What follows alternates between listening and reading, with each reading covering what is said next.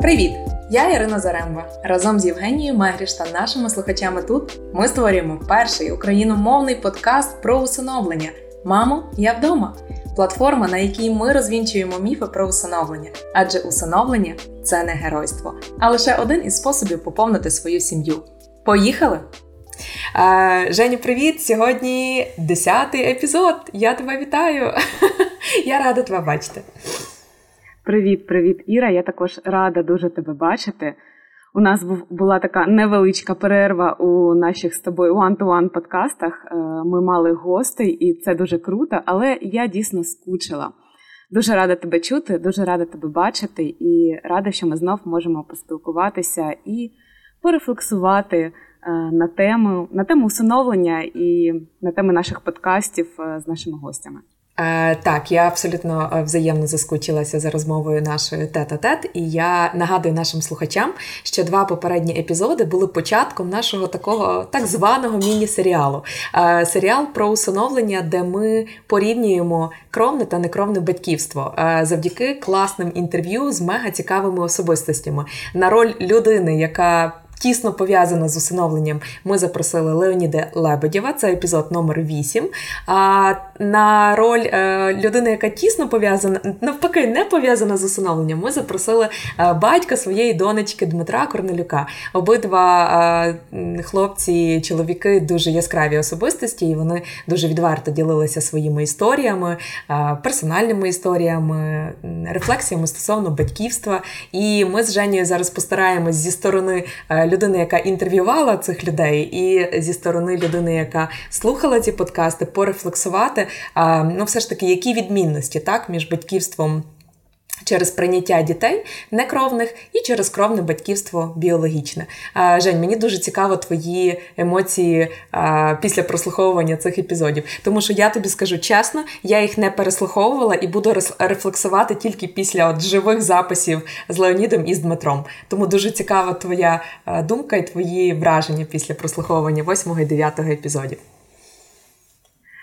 Так, ти знаєш, е, Іра, для мене теж це було е, новим е, слухати тебе, слухати тебе не внутрі, як будучи внутрі, ну, як учасником цього подкасту, а як слухач, просто слухач. І мені дійсно було цікаво, але не буду довго про це, а скажу лише про те, що так, наші гості вони були дуже різними, абсолютно, абсолютно різні. І це була наша мета, так е, поговорити з людиною, яка дуже тісно пов'язана з усиновленням, і яка зовсім не пов'язана з усиновленням. І ми питалися у Дмитра. і Він сказав, що ні, в нього нема у його найближчому колі друзів людей, які усиновили чи якимось чином думали про усиновлення. Але незважаючи на це, що гості були дуже різними, для мене е, це були подкасти і розмови, які є дуже спільними тому що ти розмовляла з батьками. І е, я хотіла підкреслити саме це, що ані е, батьки-усиновлювачі, ані кровні батьки, вони нічим не відрізняються один від одного, коли вони говорять про своїх дітей. І це я підкреслила, мабуть, для себе, для себе як головне. Тому що коли ти добра людина, коли ти людина, яка любить своїх дітей, незважаючи ні на що, чи кровні вони, чи вони народжені серцем. Ти людина, яка говориш про своїх дітей, про свої відчуття, про себе внутрішньо і, мабуть, е, людину як е, батька чи маму роблять її батька чи мама. І ну, оцей ланцюжок, мені здається, він є найголовнішим. І я для себе зрозуміла, що е, внутрішньо та емоційно ці дві розмови вони були у цьому однакові. І для мене це був була, мабуть, така внутрішня перемога, що ти не бачиш цієї різниці, а мабуть, цієї різниці не бачать і діти, і це найголовніше. Так, це напевно най- найважливіше завдання. Я з тобою згодна. Я також під час розмови відчула е, багато схожостей. Наприклад, мені дуже сподобалось те, що там ми підготували ряд е, однакових запитань, які ми озвучували для наших е, гостей цих двох епізодів. І мені сподобалось, що, наприклад, на питання, яке насправді на перший погляд зовсім не пов'язане з батьківством, питання, який ваш найяскравіший спогад у житті. Обидва чоловіки згадали історії з дитинства, які пов'язані з їхніми рідними людьми. У випадку Леоніда це історія з його татом, і у випадку Дмитра це історія з його дідусем. Я би навіть не подумала. Мені здавалося б, що вони би розказали якісь. Чесно, я не знаю, яка була б відповідь е, моя на це питання, який твій там найяскравіший спогад з, зі всього твого життя по сьогоднішній день. Але тим не менше е, зловила на думці, що в обидвох батьків це історії пов'язані з їхніми родичами. Та? Тобто, це це насправді, мабуть, знаєш, як от для мене показало, що наскільки важливо для людини мати своїх рідних людей, чи то батьки, чи то дідусі, бабусі, чи то, в принципі, люди, на яких ти можеш покладатися, от ти маєш оцей е, дійсно там оцю прив'язаність до людини, яка залишає в твоєму житті такі яскраві сліди, які ти згадуєш в момент, коли тобі кажуть. Згадай свій найяскравіший спогад в житті, і ти такий бац, і згадуєш цю історію з дідусем, чи з татом, чи з мамою, чи з іншою людиною, з якою в тебе прив'язаність. Це ще раз акцент на тому, наскільки важливо для зростання здорової особистості е, кожної е, дитини, кожної людини е, наявність такого дорослого, який буде дарувати тобі в житті ці яскраві моменти, які ти зможеш пронести протягом всього життя, і, вдай Бог, передати це своїм дітям. Прийнятим чи народженим це вже питання долі, вибору і ситуації в кожному конкретному житті. Це було от, це от така перша знаєш, лінія, яка точно мені об'єднала ці історії. А, Ось не знаю, яка би була твоя відповідь на питання, який в тебе найяскравіший спогад в житті Жень?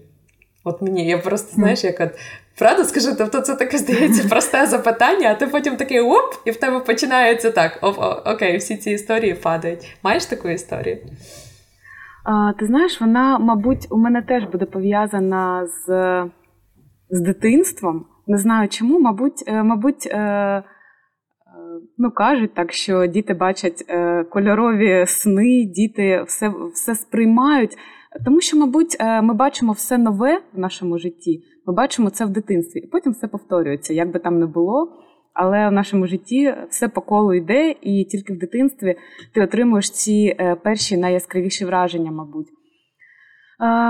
Вони, мабуть, не пов'язані у мене ані з подарунками, ані конкретно з моїми батьками, але вони точно пов'язані з відчуттями, тому що в дитинстві у мене дуже така родина велика, і мої е, сестри двоюрідні, мої е, дядя, тьотя. Ми дуже-дуже тісно е, усі живемо разом усе наше життя. І навіть іноді буває так, що щось, що я хочу запитати е, таке особисте, я йду до своєї е, тьоті, а не до мами. І мої сестри також. І, мабуть, найяскравіше. Е, найяскравіші моменти це наші подорожі на море, тому що ми їздили усією великою родиною, і дідусь, і мама, і тьотя, і дядя, і усі мої сестри. І, мабуть, е, це також е, зараз, якщо аналізувати, це таке відчуття відчуття свободи і у той же самий час відчуття бути серед своїх, коли ти розумієш, що цілий місяць або там три тижні попереду, і ти будеш серед своїх і зі своїми частинкою племені такого знаєш так, так. приналежності От, зараз... до своєї групи. Бачиш, наскільки це реально для нас кожного важливо є. Так, так. І, мабуть, е, ці відчуття найяскравіші. Я думала про це, коли слухала подкаст. І, мабуть, зараз просто це озвучила. А розкажи про себе. Ти знаєш, я перша е, та мене насправді дійсно будуть е, пов'язані теж історії з дитинства. І з дитинства така от перша історія, яка пригадалася. Перший день народження, яке я своє яскраво пам'ятаю, мені виповнилося 5 років, і мені батьки подарували такі чобітки, в яких можна було пригати по е, це. У мене день народження у вересні, і відповідно це вже осінь, це вже дощ. І я була неймовірно щаслива отримати в подарунок ці чобітки, які фактично, знаєш, аж по маленьких ніжках аж до коліна е, досягали, і в них можна було пригати по болоті. Просто не не йти, не обходити, а просто в цю калюжу, просто пригати. І це було неймовірно. Знаєш, таке відчуття абсолютного, е, як це сказати, вседозволеності. Я в цих чобітках захищена, ноги не промокнуть, і я можу стрибати в цю в цю калюжі. Одним словом, це щось було так, отаке. От. І от на це день народження 5 років мама спекла мені торт. Який був прикрашений, так знаєш, викладений це такий домашній тортик і викладений чорносливом 5. І от я от просто пам'ятаю цей торт, і оце, оця п'ятірка, яка викладена такими маленькими чорносливами. Це перший спогад найяскравіший, який в мене пов'язаний. І він, як бачимо, теж пов'язаний е, з батьками. Ми тоді святкували моє день народження в бабусі е, в селі, і от оцей дощ ці калюжі, ці чобітки, на них, здається, були якісь дракончики намальовані чи щось таке. І і цей торт з чорносливом. От от таке, знаєш, це от відчуття, що мене ну, от, огортають оцим так, такою любов'ю, цей торт. Ну, от от якось так. От реально, це, мабуть, перший буде спогад. Клас, клас. Я навіть, знаєш, якось е, занурилася у цю атмосферу, тому що я тільки що подумала про те, що. Насправді наші спогади вони дуже не пов'язані ні з чим матеріальним. От ти знаєш, твої спогади, мої, Леоніда, Дмитра, вони усі якісь такі дуже нематеріальні. І, мабуть, я хотіла навіть, е, знаєш, так е, сказати, наголосити на тому, що дитина, коли вона щось згадує, вона зачасту не буде згадувати щось дороге, щось матеріальне. Вона буде згадувати щось, е, що зачіпає її емоційно. І Леонід і Дмитро вони сказали, що е, ми, як батьки, ми хочемо, е, щоб наші діти розуміли, що з ними хтось може порадіти. І це дійсно так, коли ти маєш е, дорослих друзів чи оточення, вони можуть підтримати тебе у тяжку хвилину. Це так. І це простіше зробити, адже ми робимо добрі справи і для себе також, для свого спокою. А щиро порадіти за нас ну дійсно от щиро-щиро можуть ну, наші рідні, мені здається. Наші, дуже часто, на... дуже часто. Звичайно, це не в абсолютно, напевно, всіх випадках, але найчастіше так і є. Це е, це точно. А які речі тобі найбільше запам'яталися з розмови з Леонідом? Які такі, можливо, там модним словом назву інсайти чи хайлайти хотілося б знаєш, для себе навіть почерпнути чи е, виокремити і надихнути наших слухачів е, переслухати епізод номер 8 бо мені особисто він здався е, дуже інформативним з точки зору, взагалі, як працює система усиновлення в Україні і пов'язаних інших форм сімейного влаштування стосовно проблематики, яка існує в темі сирітства. Е, ну, для мене особисто це було дуже так інформативно і насичено. Що тобі запам'яталось найбільше? Ти знаєш, дуже багато. От е, навіть е, навіть це не для красного словця, а uh дуже багато. uh Для мене це теж був дуже цікавий епізод, от як для слухача, абсолютно. І в першу чергу е, ми пишемо, звісно, аудіо, і наші глядачі не бачать відео.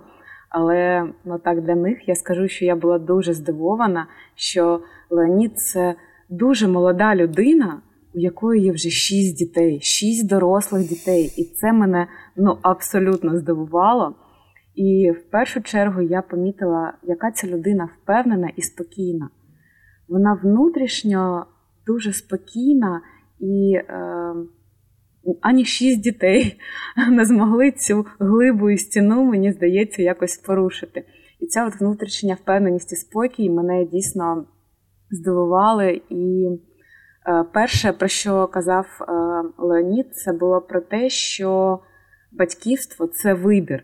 І те, як він розповідав про це, я зрозуміла, що це його свідомий вибір, його впевненість, і те, як він про це розповідав, крок за кроком.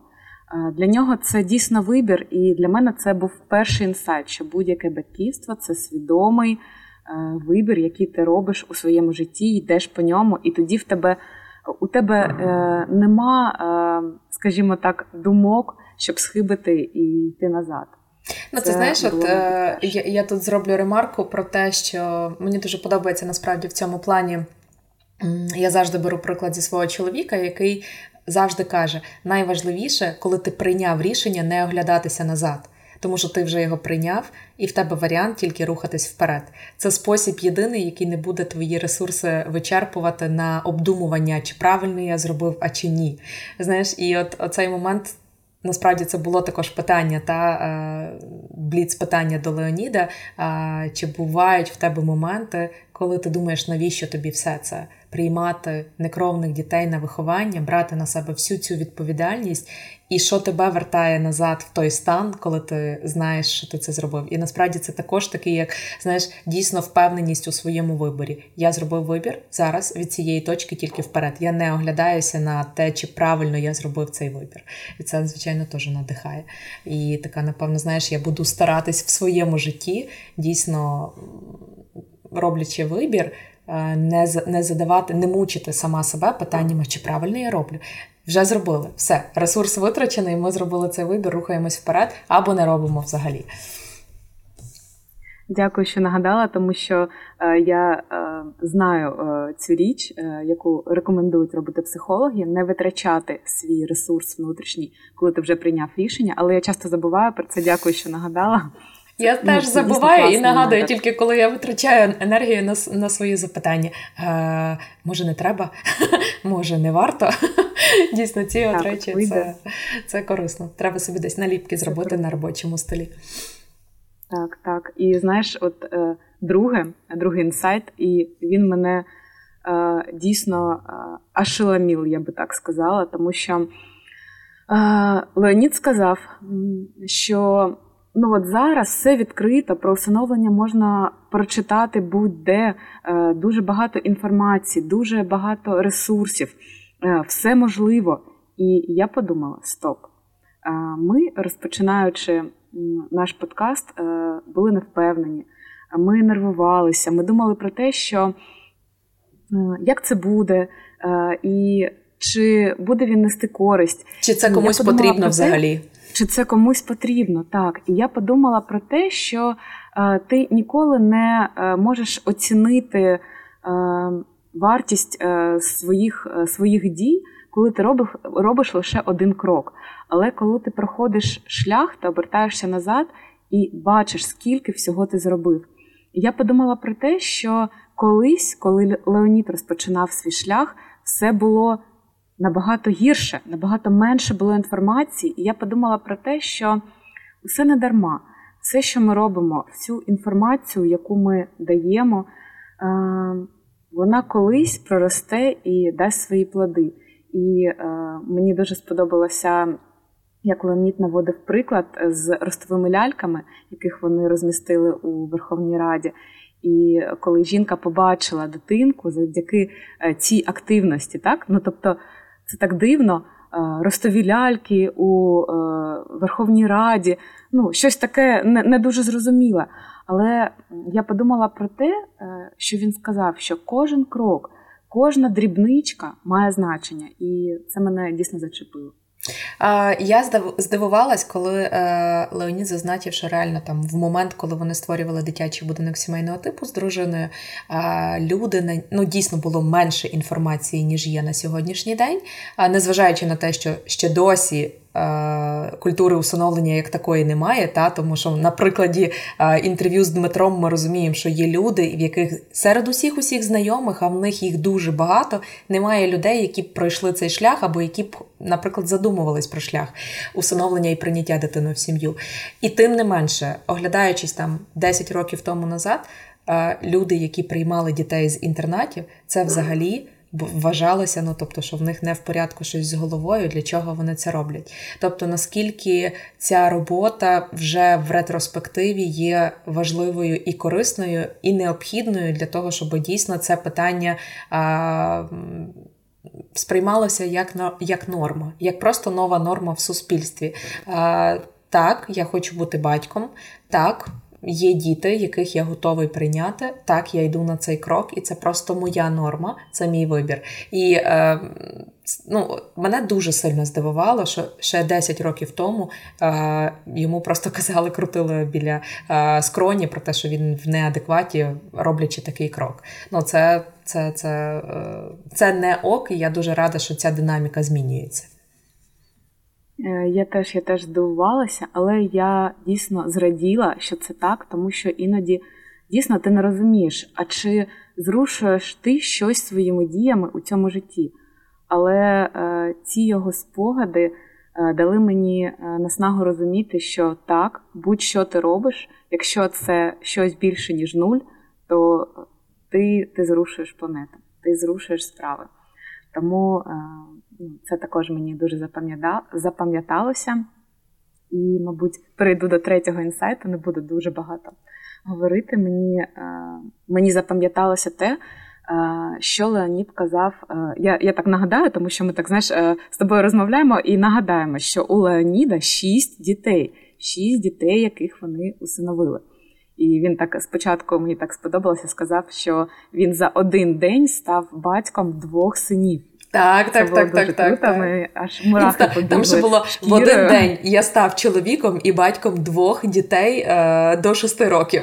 Тобто, це така, так, знаєш, так. Е, нормальна зміна в житті. Така ось, ось було, а ось стало. Знаєш, таке надбання за один день. Так, так. Таке, е, ну, Це дуже прикольно було. От я ну, дійсно аж мурахи побігли, коли він це сказав. Але потім е, ви розмовляли е, про про взаємовідносини з дітьми.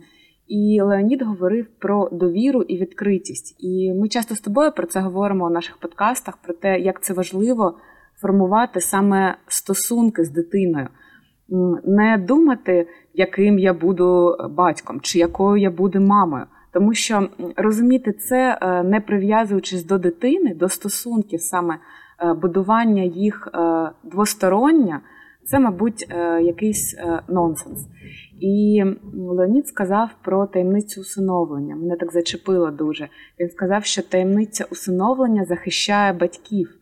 І він за відкритість і довіру. Мені мені дуже відразу захотілося почути твою думку про це, тому що О, таке однозначно. контроверсійне питання. Однозначно, та тобто таємниця усиновлення це теж тема для дискусії, наскільки вона потрібна, оскільки в багатьох країнах, наскільки ми вже вивчаємо і знаємо, е, такого поняття, як таємниця усиновлення, не існує взагалі. І мені особисто. Е, як юрист я маю зазначити, так, є таке право, і ти однозначно, як учасник цього процесу, безпосередньо маєш право а, на захист цієї таємниці усиновлення, і в тому числі від самої дитини. Але з точки зору стосунків, які ти розвиваєш з дитиною, на мій погляд, єдино не те, що правильним, але кращим. Підходом до побудови стосунків є довіра, а довіра можлива тільки коли є відкритість. А відкритість складно побудувати, коли в тебе починаються стосунки з секрету. В тому числі стосовно своєї дитини, так і е, мені здається, стосовно людини, яка е, вирішує зберігати в таємниці усиновлення, завжди переслідує страх того, що добрі сусіди скажуть дитині про те, що вона не є їхньою кровною дитиною. Як дитина на це відреагує? І ти живеш постійно в цьому страху. І я тобі скажу відверто, що якщо б я була на місці усиновлювача, скоріш за все, я би не використовувала право таємниці усиновлення. Просто тому, що мені простіше говорити правду. Я тоді знаю, що я не помилюсь. Але знову ж таки, це це знову ж таки вибір. Таке право на сьогоднішній день існує, і тому ми точно не вправі осуджувати людей, які своїм правом вирішують скористатись. Це лише думки в голос і, напевно, рефлексія, якби я використовувала чи не використовувала це право в своїй ситуації. Дякую. Знаєш, я не хотіла цим ділитися, але чомусь навіяло. Е, ну, моя персональна історія. В мене є рідний брат, але цей брат е, е, тільки син мого батька. І нам ніколи про це не говорили. І от як ти кажеш, десь у віці, не знаю, 10 років мені щось таке розказала сестра, що хтось там комусь не рідний, і ти знаєш, я боялася спитати у своїх батьків. Я проплакала дві чи три ночі. Тому що мені здалося, що моя мама не рідна. Я якось так не дуже Так сприйняла, так? Mm. Да, да, сприйняла. І коли я плакала, плакала і наважилась прийти до своїх батьків, вони мені розказали, що ось там у е, брата мого Саші е, була мама, але вона померла. І, ну, Тобто, потім я все зрозуміла, що в мене є мама, в мене є батько, в мене є брат рідний.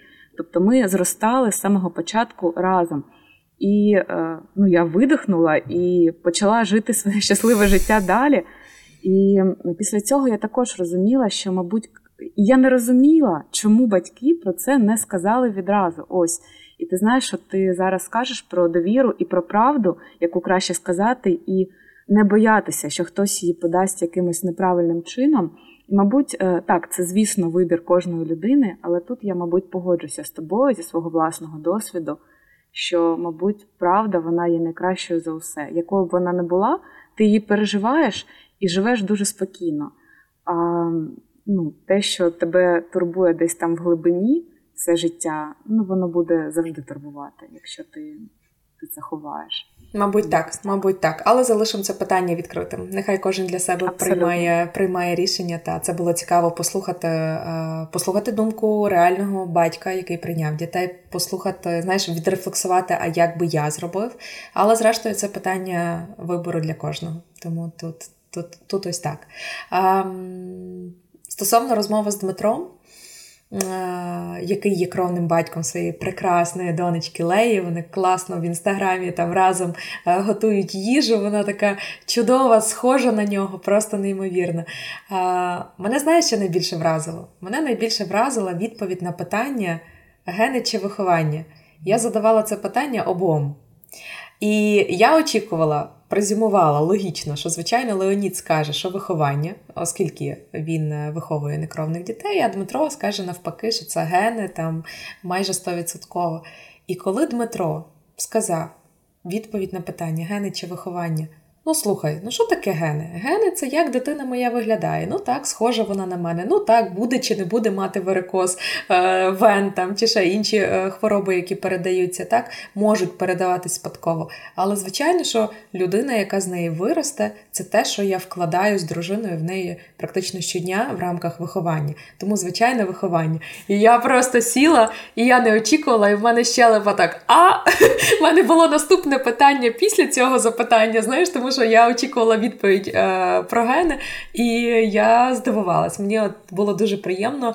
Почути думку про те, що все-таки навіть люди, які е, могли би відповідати, що, звісно, гени переважають, е, чисто так, знаєш, не з наукової точки зору, а з точки зору прийняття е, цієї ситуації і роздумів відкритих. Е, це було дуже цікаво. Це був такий мій інсайт момент. У, клас, цікаво. До речі, я тобі перед подкастом радила послухати подкаст Дмитра Призма пофігізма. І останній випуск він якраз стосується батьківства, впливу не тільки батька, але й просто чоловіка на людину, на її формування. І дуже цікаво, е, Дмитро е, зі своїм опонентом вони розмовляють, діляться своїми персональними історіями. І тут також дуже пов'язана. Історія з генами чи вихованням. І ось опонент Дмитра він розповідає про своє дитинство, про вплив свого батька, свого діда, про їх історію. І він такий каже, робить висновок в кінці, що для мене мій батько і мій дід стали антиприкладами, так як не потрібно робити, як я ніколи не зроблю у своїй родині. Да, І ти знаєш, я от слухала і подумала, що дійсно. Чи це не є підтвердженням того гени чи виховання? Дійсно, ти маєш гени, ти маєш приклад, як воно було поколіннями, але ти розумієш, що ти людина, яка формує сама себе. Ти можеш виховати себе, чи тебе можуть виховати таким чином, що ти не будеш так діяти. І він каже: ось так, є такий приклад. Він так зробив, дід зробив, батько так зробив. Я ніколи так не зроблю, тому що я бачу, як це боляче, як це неправильно. І дійсно я подумала про те, що це й підтверджує те, що ми, люди, маємо якісь певні дійсно. Я не знаю, подарунки від наших пращурів, але абсолютно у нашому праві і у наших силах Е, цим керувати і керувати своїми діями. По перше, це пам'ятаєш на нашому епізоді Гени чи виховання була дуже класна фраза з фільму, який ми тоді обговорювали три однакові незнайомці. І власне там була класна ремарка про те, що е, гени це наша стартова лінія. Це набір навиків, е, зовнішності, набір наших можливостей, наших задатків, але те, ким ми стаємо, це вибір, який ми робимо щодня. І форму таким чином формуючи себе як особистість, як е, одиницю. І відповідно, ну це класно. Це підтверджується, мабуть, оцими розмовами додатково. І це дуже класно, коли ти бачиш це в реальному житті. А мені ще також дуже сподобалось, знаєш, так про порівняти відповідь на запитання, коли ти вперше почув тато. І для Леоніда Це було на наступний день. Тому що діти дорослі, і діти якось одразу його так сприйняли, як авторитетна та батька для для себе. І на наступний день, після моменту, коли він їх приймає, вони його називають татом. При цьому кровному батькові, звісно, довелося чекати майже там чекати півтори року, коли дитина скаже тато, там чи рік, чи півтори. Не пам'ятаю, як як Дмитро відповів, але ми розуміємо, та, що дитина не може на наступний день після народження сказати тато. І це було дуже класно. Та? Тобто, приймаючи дитину, ви маєте шанс почути тато вже на наступний день, але народжуючи дитину, наберіться терпіння і почекайте трошки. Це якийсь ось такий, такий бонус. маленький нюанс. Та. І насправді також е, питання ось ці. Чи ти завжди себе уявляв татом? Е, обидва чоловіки б сказали про те, що так, але кожен уявляв це дуже по-різному, і воно не справдилося в реальному житті. І стосовно природних там пологів, народження дитини, тому що там очікування були одні, а ситуація розвинулася зовсім по-іншому, і там ці всі моменти переживались не так, як уявлялись е, у ситуації Дмитра. А в ситуації Леоніда він завжди також хотів бути чоловіком, бути татом, але він і припустити не міг, що в нього буде такий досвід батьківства і е, така кількість дітей, і всі вони будуть не кровні, але рідні. І відповідно, е, це знову ж таки, так знаєш. Е, нагадується: ну ти собі плануй, а Бога і посмішиш своїми планами, бо в нього свої плани стосовно твого життя і, і твоєї ролі в цьому в цьому. Періоді історії людства. Тому ну, десь так плануємо, плануємо, мріємо, але побачимо тільки з рефлексії, як відбувається насправді. Так, так. І знаєш, е, у продовження цієї теми про плани. Е, мені дуже сподобалося, як Леонід казав про усиновлення, що усиновлення це прийняття, і він таку дуже круту паралель mm. навів, що ми приймаємо у своє життя дуже багато людей, і ми це робимо, скажімо так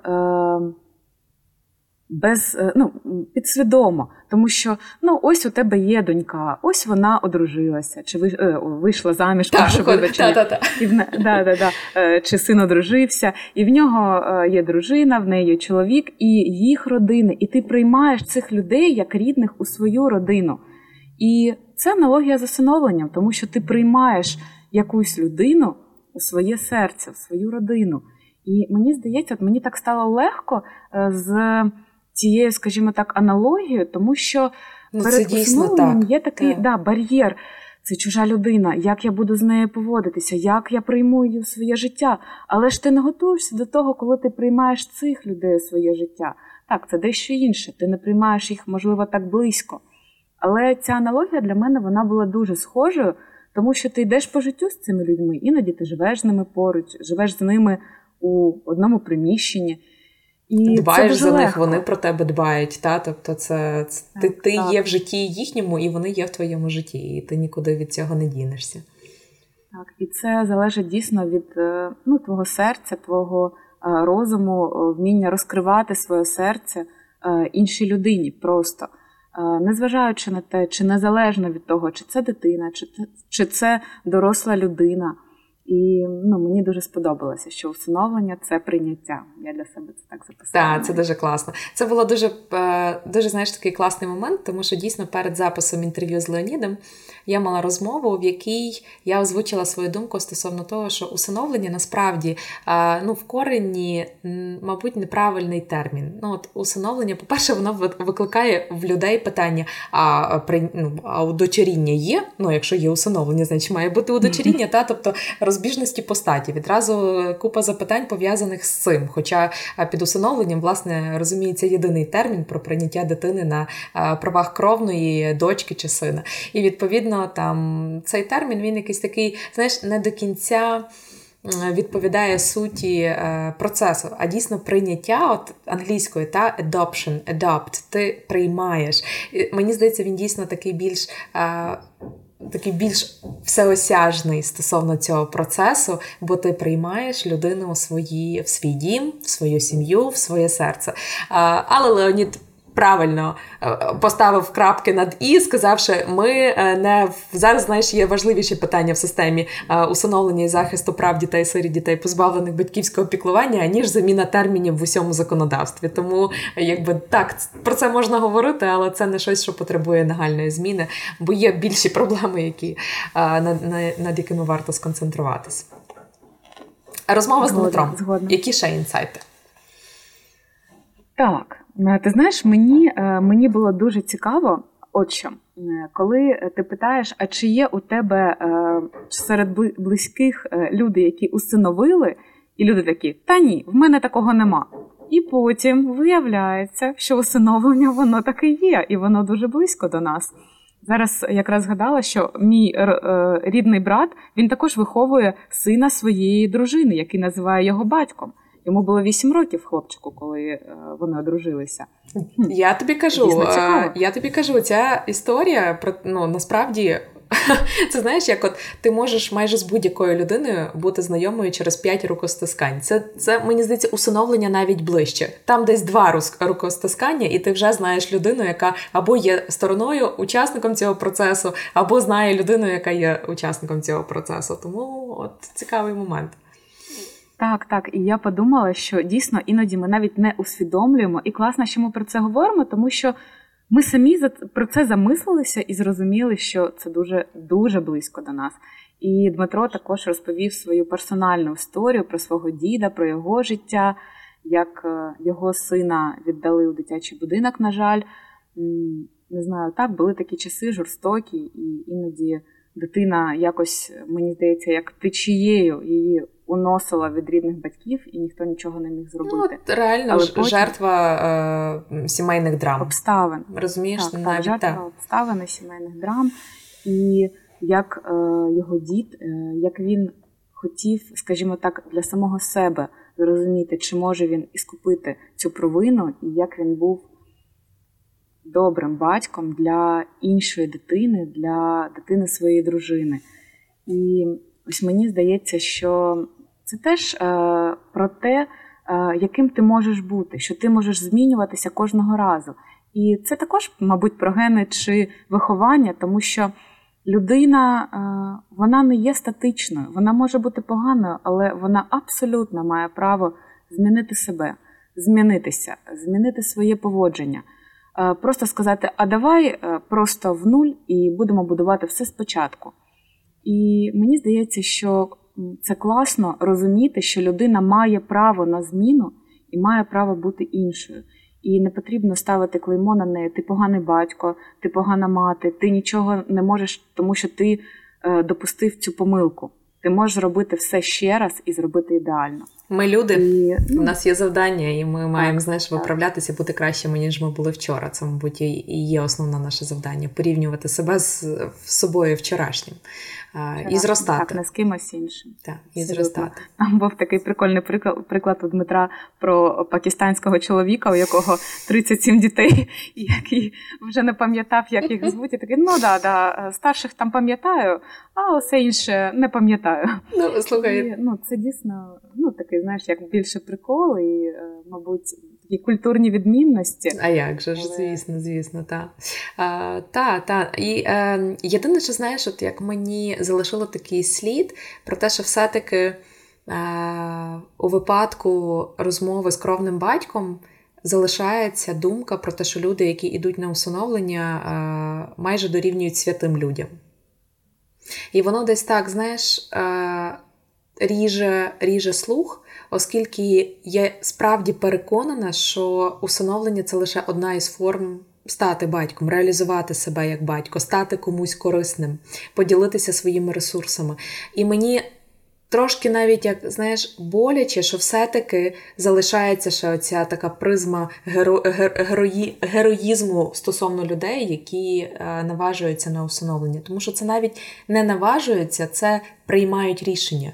І отут, мені здається, такий от момент, який все-таки Оце той міф, з якого ми починали, та нашу всю історію е, цього е, першого сезону подкасту про те, що усиновлення не є геройством. Але, на жаль, бачиш, от з інтерв'ю ми розуміємо, що люди, які такі активні, які такі сучасні, все ще, якщо вони не є учасниками процесу або не є в цьому ком'юніті людей, які е, постійно в темі сирітства, в темі дітей, в темі, що ми можемо для них зробити, вважають людей, які на це ідуть і роблять такі жертви в своєму житті.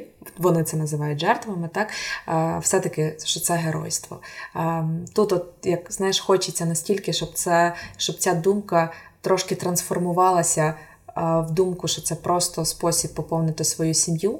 Ти знаєш, я от у Львові зараз, і я живу близько біля одного центру, який допомагає боротися з безпліддям. І коли я бачу чергу людей, які стоять і чекають на прийом. Сімейних пар, жінок, які виходять з пакетами різних там гормональних препаратів і так далі. Мені так, я, я це знову ж таки про вибір, в кожного він свій, але мені так сумно стає від того, що тут така велика черга і така велика кількість дітей, які потребують батьків. І так класно, якби вони просто замечилися і в кожен задовільнив би свою потребу для одних стати батьками, для іншими. Отримати своїх батьків. І якось так, от знаєш, я от просто часто гуляю з собакою біля цього центру, і я бачу цю чергу, і мені від неї завжди так сумно. І я така: ну вони ж там є, давайте в іншу чергу. Але поки, на жаль, це так. Бачиш, все таки є. Я ж кажу, в кожного, мабуть, свій вибір, і тут е, no judgment, просто якось так по-людськи сумно. Ти думаєш, ну чому в житті так? От там стільки дітей, які батьків не мають, а тут батьки, які борються з е, безпліддям і не можуть мати дітей. От як якось би воно так все навпаки, та? От, от з'єднати би їх. Так, така дисгармонія у світі, але дійсно, знаєш, от е, якщо по одному слову, то Дмитро сказав, що це лицарство, Леонід е, мені сподобалося все, що він казав про свій вибір, це вибір. Але наприкінці випуску він сказав, що усиновлення не для усіх. І мені здається, що це дуже круто, що ти робиш свій вибір свідомо. Але потрібно розуміти, що дійсно це вибір не для всіх. Тому я з цим абсолютно погоджуюся, і мені здається, що думка вона буде змінюватись, але це як, е, знаєш, коли є такий, е, чомусь мені на думку прийшов апарат, який відділяє е, зернятка да, от, пшениці. І коли от одні зернятка вони раз-раз-раз і попадають у інший бік. І дійсно, ну скажімо так, вони там і залишаються ну, поділеними від інших зерняток. Тому, мабуть, люди, які дійсно зроблять цей вибір, вони будуть розуміти, що це найкраще для них, і саме це буде найкраще для дітей, тому що ну, Оце буде ідеальний меч. Дійсно, дійсно, так. Мабуть, мабуть, так. Ну, це просто, знаєш, от е, в цьому випадку я е, не хочу знімати своїх рожевих окулярів і думати, що такий меч можливий був би десь в якомусь ідеальному світі. Е, я собі тут дозволю помріяти. От десь так, мабуть. А я абсолютно згодна, що саме мрійники змінюють світ. Тільки так. Тому тому продовжуй, продовжуй. Ну що ж, е, слухай, е, дякую, Жень. Я думаю, знаєш, цей експеримент, цей міні-серіал е, з порівнянням кровне батьківство е, versus некровне батьківство, він дав дуже багато. По-перше, це були дві круті, цікаві розмови. Дві дуже цікаві особистості. Так співпало, що коли в нас виникла ідея, ми знайшли власне чоловіків, які погодились поговорити. Я думаю, що точно зробимо аналогію, аналогію з жінками.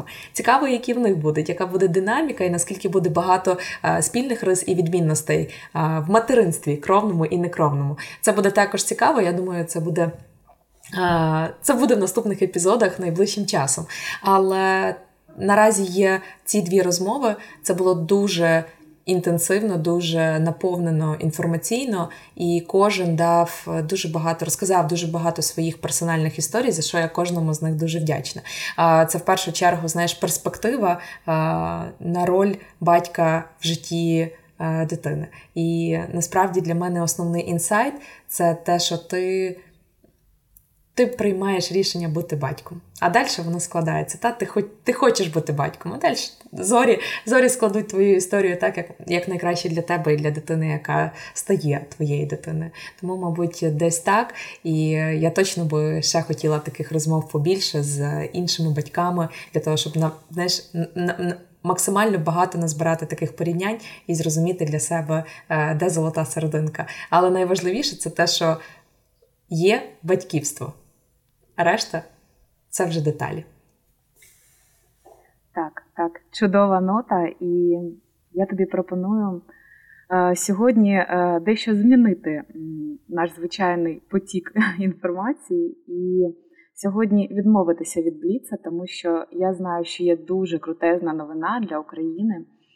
Це великий крок. Е, декілька днів тому Дія розпочала процес який дозволяє е, ставати е, у чергу, так, усиновлювачами, ставати у чергу е, і робити це онлайн. І ти писала про це пост у Інстаграм, у Фейсбук, але, мабуть, деякі з наших слухачів могли його пропустити. Тому я тобі пропоную поговорити про це. Я буду задавати питання, як у форматі Бліцу, а тобі пропоную на них відповідати. Із задоволенням розказуємо гарячі новини зі сфери усиновлення. Та-дам! Бліц, бліц, бліц. Добре, добре. Тоді розкажи, будь ласка, я знаю, що подати заяву на усиновлення можна тепер онлайн в Україні. Розкажи дещо, як це можна зробити, де, як. Так, по-перше, Жень, дякую тобі. По цю новину знайшла ти. І коли ти її скинула, я одразу, як е, людина практики, пішла тестити, як же ж воно працює. І е, я зайшла у мобільний додаток Дія і шукала серед послуг саме там цю послугу податися на кандидата в усиновлення онлайн. На жаль, у мобільному застосунку цієї послуги я не знайшла. Я зробила, як радять айтішники. Я завантаж, перезавантажила додаток, оскільки я подумала, що можливо потрібно зробити саме цей крок. Я все перезавантажила. На жаль, послуга не з'явилася. Я зрозуміла, що, скоріш за все, для мобільної версії цієї послуги немає. Наступним кроком я пішла на веб-версію е, державних веб-порталу державних послуг Дія, і в секції послуги, послуги для сім'ї я знайшла розділ усиновлення стати кандидатом. Я перейшла по, дан, по даному ліночку. По даній лінці, і, відповідно, там одразу ти бачиш базову інформацію про про цю послугу. Скільки часу займає заповнення, вартість, вартість безкоштовна, і, в принципі, що таке усиновлення, та? тобто загальна інформація. Тому резюмуючи відповідь на перше питання, шукати можливість і подавати заявку на усиновлення онлайн можна на веб-порталі державних послуг Дія у веб-версії, не в мобільному застосунку. Зрозуміло, добре, йдемо до наступного запитання. І хто може подаватися через дію, щоб бути усиновленим? Ну, загалом, кожен українець е, і особа, в принципі, яка має доступ до власного кабінету Дія. Е, я, як українка, пробувала подаватися е, власне зі свого кабінету, і перше, що я зрозуміла, окей. Я можу податися сама, як громадянка Заремба Ірина Миколаївна. Інший варіант я можу податися разом зі своїм спільним з подружжя. Але для цього а, я обираю або заповнюю я анкету, або мій чоловік. А пізніше, на певному етапі, мені або відповідно чоловікові приходить електронний лист з проханням підписати заяву. Тобто базово. Наприклад, якщо ви плануєте подавати заявку як подружжя, ви обираєте він або вона починає заповнення заявки, відповідаєте на питання про те, що так, ви одружені, і заповнюєте базову інформацію, персональні дані свого іншого з подружжя. Після чого Продовжуєте заповнення анкетних даних, доходите до етапу підписати, підписуєте самостійно, після чого надходить електронний лист вашому чоловікові або дружині з проханням підписати цю заявку онлайн. Коли інший з подружжя підписує, заявка вважається поданою. Ось так воно працює, тому, в принципі, кожен, хто має доступ до дії, може спробувати залогуватися і подати таку заявку. І це можна зробити спільно з подружжям. Це абсолютно працює працює в існуючій ітерації цієї послуги на дії. Клас. Тобто відразу отримуємо згоду другого з подружжя на відкриття процесу. А, Ну, Фактично, фактично так. В нас же ж як є? Спільно подружжя може подавати, а може подавати один із подружжя, але потрібна згода. Тому це все зазначається в рамках проходження і заповнення цієї анкетки, але є можливість і так податись, і самостійно, і спільно. Добре, добре, зрозуміла. Ось я сідаю перед ноутбуком, відкриваю портал. І що мені потрібно підготувати? От Які, можливо, документи, чи що ще я повинна мати от на столі перед собою, щоб заповнити цю анкету і пройти ці шість кроків. Так? Це хороше, е, так, є шість кроків заповнення цієї анкетки, і насправді ви її дійсно можете заповнити дуже оперативно в рамках 20-30 хвилин, але за умови, що у вас попередньо підготовлені всі документи. Що означає всі документи і попередньо підготовлені? По-перше, це всі документи, які необхідні для е, постановки на облік кандидатів усиновлювачі, так званий чек-ліст документів, паспорти. Презюмуємо, що ми говоримо про подружжя. Відповідно, паспорти обох з подружжя, податкові номери, документи про одруження, свідоцтво про шлюб, документи, які підтверджують право користування або право власності на житло, довідка про заробітну плату або довідка про доходи хоча б одного із подружжя, і довідки про несудимість, і також медичні висновки. Тобто було би класно, ці всі документи вони є незмінними, але про це не пише, коли ти починаєш заповнення заявки. Тобто, вам цей чек-ліст треба усвідомлювати, що вам займає приблизно тиждень-два для того, щоб зібрати документи. Бо, наприклад, медичний висновок це є. Так званий бігунок, який ти проходиш по лікарях. Тобі потрібно здати аналізи, тобі потрібно звернутися до терапевта, отримати направлення на е, вузькоспеціалізованих спеціалістів, е, до кожного прийти в кабінет, пройти медогляд, отримати підпис про те, що ти здоровий. І в кінці терапевт підписує висновок, здоровий чи здорова, обмежень для усиновлення немає. І таким чином, оцей медичний висновок, який є сформований на одному листочку, стає оцим документом, який ти також маєш подати у службу у справах дітей. Тому насправді, якщо ви не зробили підготовчих дій, починати заповнення цієї анкетки сенсу немає, тому що у вас просто не буде тих документів, які є обов'язковими для завантаження і вас не приймуть на облік. Відповідно, перший крок. Завантажте для себе чек-ліст. Його дійсно можна завантажити в наших суперкласних зручних гайдах, які ми готували для порталу усиновлення наші діти. Процедура національного усиновлення. Підготуйте ці документи фізично, щоб ви мали їх перед собою на столі, і також скан-копії, тому що вам їх потрібно буде завантажити як в імейлі в рамках проходження цієї анкети. Та? Тобто підтягнути файл на кожному кроці вам буде запропоновано який саме. Цікавий момент, який мені дуже сподобався в рамках цього тестування, це те, що е, презюмується, що деякі документи мали би підтягнутися автоматично в системі дії. Е, на це відводиться приблизно 15 хвилин, коли ти заповнюєш свої базові е, дані, і інформація починає. Е, збиратися в дії і акумулюватися в твоїй заявці. Проте. Е, по моїй ситуації підтягнулася інформація, наприклад, з податкової, але довідка про доходи якось була сформульована, відверто кажучи, дивно. Тобто, дійсно було підтвердження там робочих місць, де я вважаюсь працівником, але в графі нараховано і виплачено були однакові цифри. Це вже неправильно, тому що нараховано це та сума, яка до оподаткування. Виплачено це та, яка отримана на руки. В даному випадку ця довідка мала однакові цифри, тобто десь воно не до кінця ще коректно підтягується. Перевіряйте ті дані, які підтягуються в системі, для того, щоб не вийшло ситуації, де вони ну, через такий технічний наразі баг покаже не не вашу фактичну ситуацію. Тому там буде можливість обрати або документ, який підтягнувся, або свій документ, і відповідно його тоді завантажити як файл. При цьому. Інформація про житло, тобто вона витягнута з єдиного державного реєстру речових прав на нерухоме майно, була дуже коректною, все вірно. Е, там частки в нерухомому майні, які належать, вони дійсно підтягнулися, все було коректно. Тобто, дивіться по своїй ситуації, які документи підтягуються, які ні. Але е, таке за замовчуванням правило і рекомендація від нас, скоріш за все, е, готуйте документи самостійно всі свої документи по чек-лісту, вони не будуть зайвими. Ви їх зможете підтягнути і бути впевнені, що принаймні від себе ви зробили такий належний рівень підготовки всіх тих документів, які вимагаються законодавством для того, щоб вас прийняли як кандидата в усиновлювачі. Я, на жаль, не можу повністю протестувати, якою була би відповідь служби у справах дітей, якби залишила документи е, ті, які, ем, наприклад, підтягуються в системі, і чи аргумент.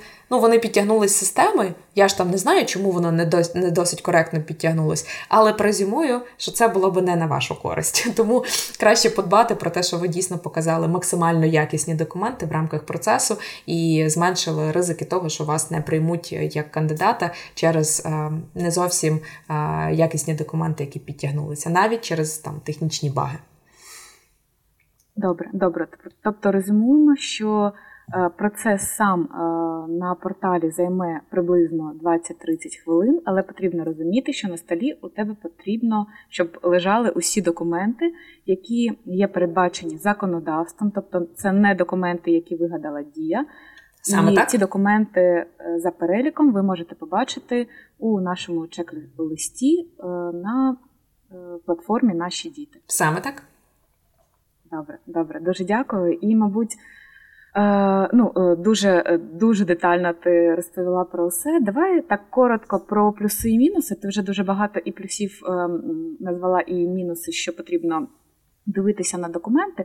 Давай дуже коротко так підрезюмуємо плюси та мінуси цього процесу. А, Про мінуси. Все-таки мало документів ще підтягується автоматично. Наприклад, я очікувала, що довідка про несудимість підтягнеться автоматично, оскільки її зараз дуже легко отримувати через дію вона моментально з'являється у вас на електронці, і е, можна завантажити її собі на на ваш мобільний пристрій чи на комп'ютер.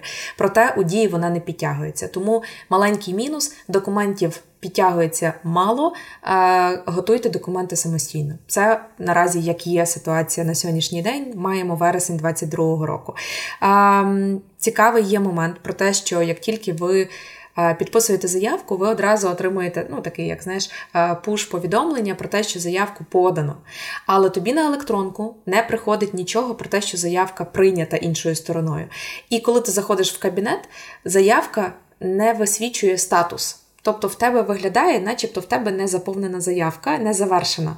Тобто немає, знаєш, цієї uh, in progress. Uh, та? Тобто що м'ячик на їхній стороні ти очікуєш. Оцього немає, це було би класно, тому що в тебе відчуття незавершеного процесу, і начебто ти щось не доробив.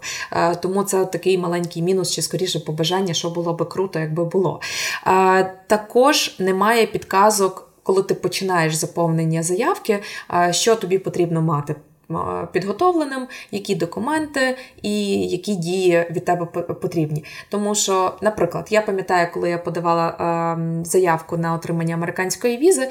Перед початком в тебе 100 мільйон повідомлень. Підготуйте ось це. Фотографія має бути не старіше, ніж такого-то періоду, е, такі-то документи. Тобто, це тобі воно таке, знаєш, досить.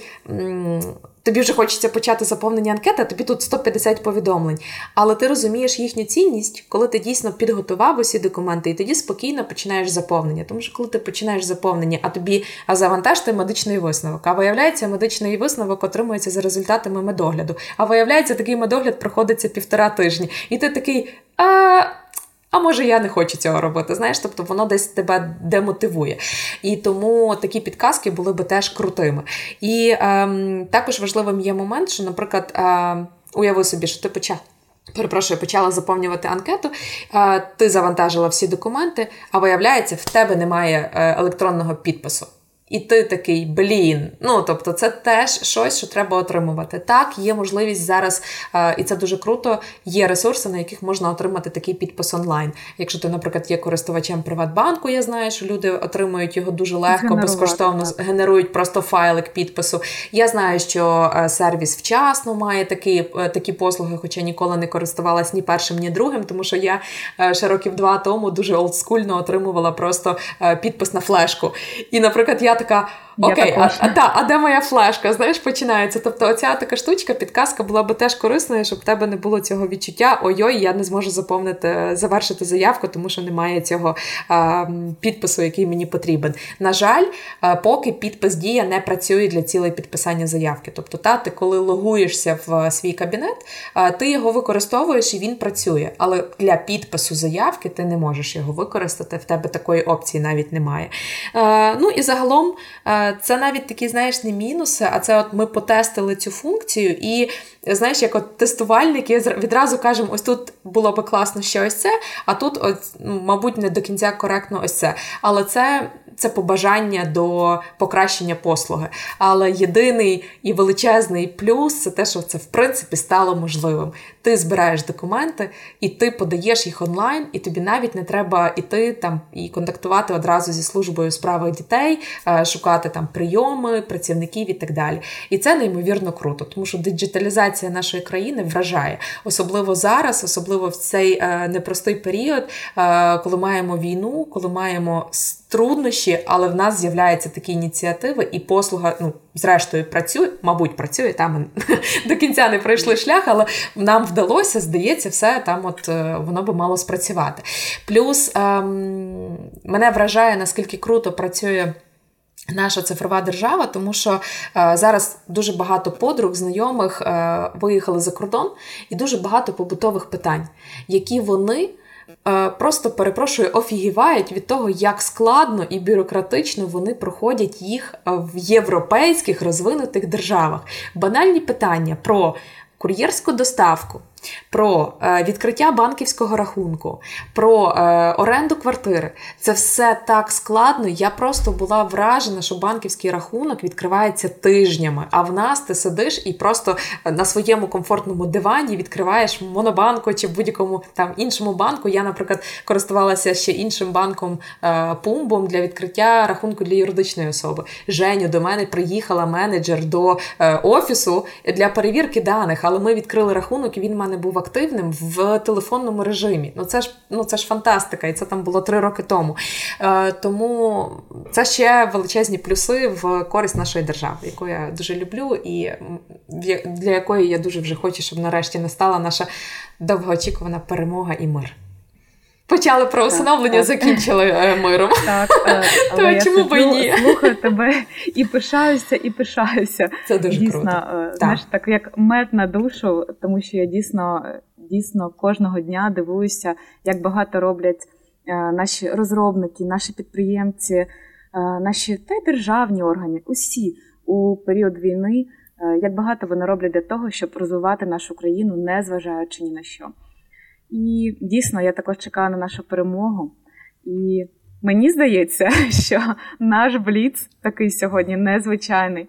Але я сподіваюся, корисний. Пробуйте, е, готуйте абсолютно, документи і пробуйте. Абсолютно. Це скоріш за все працює. До речі, хто пройде до кінця і служба у справах дітей дасть відповідь, напишіть нам, розкажіть нам, бо нам цікаво, а що далі. Так, так, і ми ми сподіваємося, що служба у справах дітей о, перепрошую, дія, спеціалісти дії послухають наш подкаст і при, прислухаються до е, до нашого тестування. І закинуть наші побажання вже в backlog, і в наступній ітерації ми вже побачимо все це е, live. Це було би дуже круто. Вони там вчора наш постик лайкнули. Я думаю, що вони е, послухають також. Тому це було б дуже клас. круто. Послухайте, будь ласка, наш подкаст. Ми все протестували, все вам розкажемо. Так, так, так. А наш випуск добігає кінця, мені здається. Дякую, дякую тобі, Іра. Дякую, що слухали нас і відкривали своє серце цій важливій темі. І традиційно, коли ви думаєте, чи готові усиновити, пам'ятайте, що жодна дитина не була готова залишитися без батьків. З вами були Ірина Заремба, Євгенія Мегріш та наш мамо. Я вдома подкаст. Залишайтесь з нами. Ми обіцяємо, ми будемо ставати ще кращими.